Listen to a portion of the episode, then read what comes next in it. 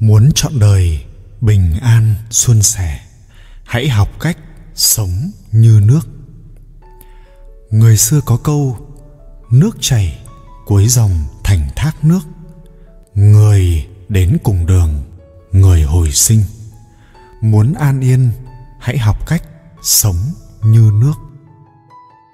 Cuộc sống vốn không phải chỉ là một màu hồng, không phải lúc nào cũng được như ý muốn.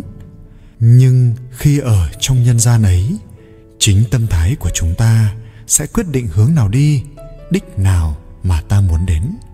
Dù là đường cùng, vẫn sẽ có lối cho chúng ta qua. Con đường nhân sinh không phải lúc nào cũng bằng phẳng.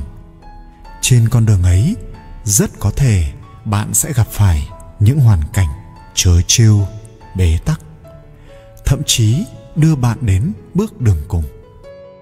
Đường cùng không chỉ là một khoảng cách hay một lần thử thách, mà nó còn là một bước ngoặt, một lần tỉnh ngộ và thăng hoa. Nó đến để khảo nghiệm sức chịu đựng và ý chí của con người. Mỗi lần gặp nghịch cảnh là một lần hiểu thêm nhiều điều trong cuộc sống, là một lần biết dũng cảm vượt qua. Nếu có thể bước ra khỏi đường cùng ấy, thì mọi thứ sẽ liền sáng rõ. Cũng giống như sơn trùng thủy phục nghi vô lộ, liễu ám hoa minh hữu nhất thôn.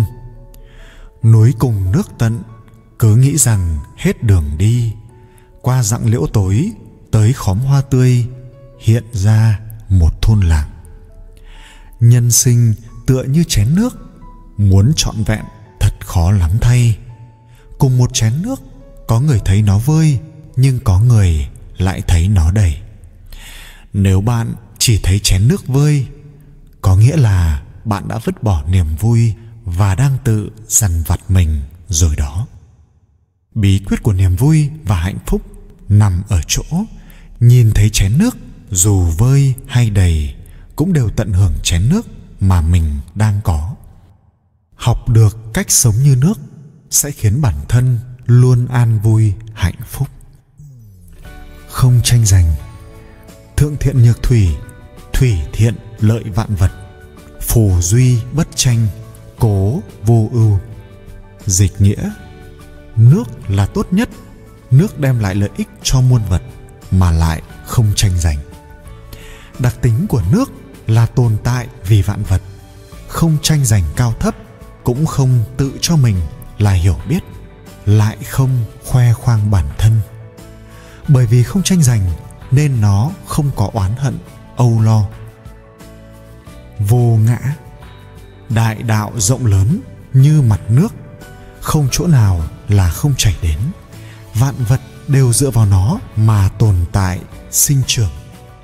Tuy nhiên, nước lại không hề từ chối trách nhiệm, đem mình kính dâng cho tự nhiên mà không đòi hỏi bất cứ sự đền đáp nào. Hạ mình ở chỗ thấp. Hạ mình ở chỗ thấp là có thể hòa mình với mọi người, hấp thụ thêm nhiều dinh dưỡng, cái hay cái đẹp để làm phong phú bản thân. Cổ nhân nói: thiện dụng nhân giả vi trì hạ, tức là khéo dùng người thì cần hạ mình ở dưới người. Mềm mại. Thiên hạ không có gì mềm mại bằng nước, mà cũng không có gì có sức công phá hơn được nước. Bởi vì mềm mỏng là thể hiện của sức mạnh sinh mệnh. Có câu: kim dĩ cương chiết, thủy dĩ nhu toàn, ý rằng kim loại là vì cứng mà gãy, nước nhờ mềm mại mà vẹn toàn. Vị tha.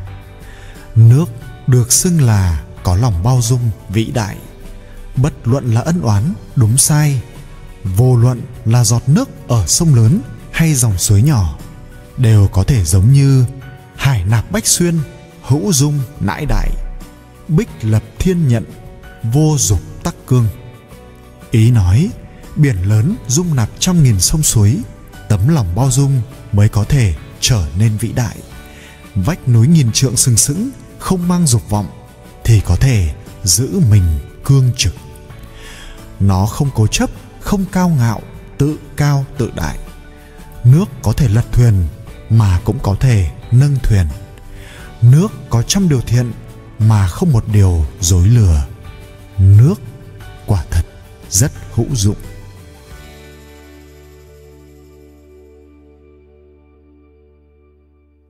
Ở đời, sống khôn khéo không khó. Cái khó là làm người thiện lương. Trong một ngôi trường nhỏ trên núi cao hẻo lánh, bếp ăn của nhà trường quanh năm suốt tháng chỉ rau rừng đạm bạc. Hôm rau luộc, hôm rau xào, thi thoảng mới có chút thức ăn cải bữa. Cô giáo trẻ thân hình gầy gò, yếu đuối, chỉ vì thương các em nhỏ thiếu con chữ mà chẳng quản xa xôi lên đây dạy học. Cô thường ra ngôi chợ phiên gần trường mua trứng gà về ăn. Người bán trứng là một cụ già ngoài 70 tuổi. Cụ bảo cô cứ cho một cái giá, chứ cụ không đòi. Nếu giá được thì cụ bán. Cô giáo trẻ thấy cụ nay tuổi đã già, cuộc sống khổ cực, chỉ dựa vào nuôi mấy con gà bán trứng kiếm tiền, nên cố tình trả giá cao hơn bình thường. Ở quê cô dưới xuôi, trứng chỉ có 25.000 đồng một chục, nhưng cô lại trả cho cụ tới 35.000 đồng một chục. Thấy cô giáo trả vậy, cụ cũng không kêu trả vậy là đắt hay rẻ, mà vui vẻ nhận lời bán cho cô. Từ đó, mỗi lần cô ra chợ mua trứng đều trả y như vậy. Mua được một thời gian, cô lại thấy cụ đáng thương quá, nên lại chủ động tăng giá thêm cho cụ mà trả 40.000 đồng một chục. Lúc này cụ mới lên tiếng, cụ từ chối không nhận. Hai người đùn đẩy qua lại, đùn đẩy tới lui, cuối cùng cụ mới nhận. Lại qua một thời gian, một hôm như thường lệ, cô ra chỗ cụ mua trứng. Khi gần đến nơi, thấy một lái buôn đang hỏi mua trứng của cụ. Người lái buôn nói vì trứng của cụ ngon, khách ăn rất thích, nên trả cụ 50.000 một chục, yêu cầu mua hết số trứng này. Nhưng lạ thay, cụ lại từ chối. Người lái buôn bèn hỏi, giá này con trả cụ cũng là cao lắm rồi đó. Tất cả mọi nhà trong thôn con đều trả vậy, không có ai trả cao hơn đâu. Thôi cụ bán cho con đi. Cụ đáp, không phải vấn đề giá cả, mà là trứng này cụ phải để cho cô giáo trẻ ở trường. Cô ấy từ xa xôi đến đây dạy học, người lại yếu ốm, cuộc sống khó khăn. Cụ muốn cô ấy có thêm chút thức ăn bồi bổ mà có sức để dạy con chữ cho mấy đứa trẻ trong thôn. Không có chữ khổ lắm. Cô đứng đó chứng kiến mọi việc. Không biết tự khi nào, hai khóe mắt cay cay. Khi chúng ta cho đi tình thương, ắt sẽ nhận được sự nhân ái. Khi chúng ta làm những gì cho người khác, kỳ thực cũng là làm cho chính mình. Vậy nên, khi chúng ta muốn nhận từ người khác những gì, trước tiên cũng cần phải cho đi những thứ đó. Đời người vốn dĩ đó là một cái vòng tuần hoàn qua lại. Chúng ta cho đi thiện lương thì ắt cũng nhận được thiện lương. Người thiện lương sẽ không khi nào bị thiệt. Khi duyên lành thiện đủ, ắt sẽ hồi báo lại cho mình tất cả những gì mình nên được. Người sống thiện lương khó hơn người sống thông minh, nhưng thiện lương đó là con đường mà ở đó chờ đợi họ chính là bến bờ hạnh phúc.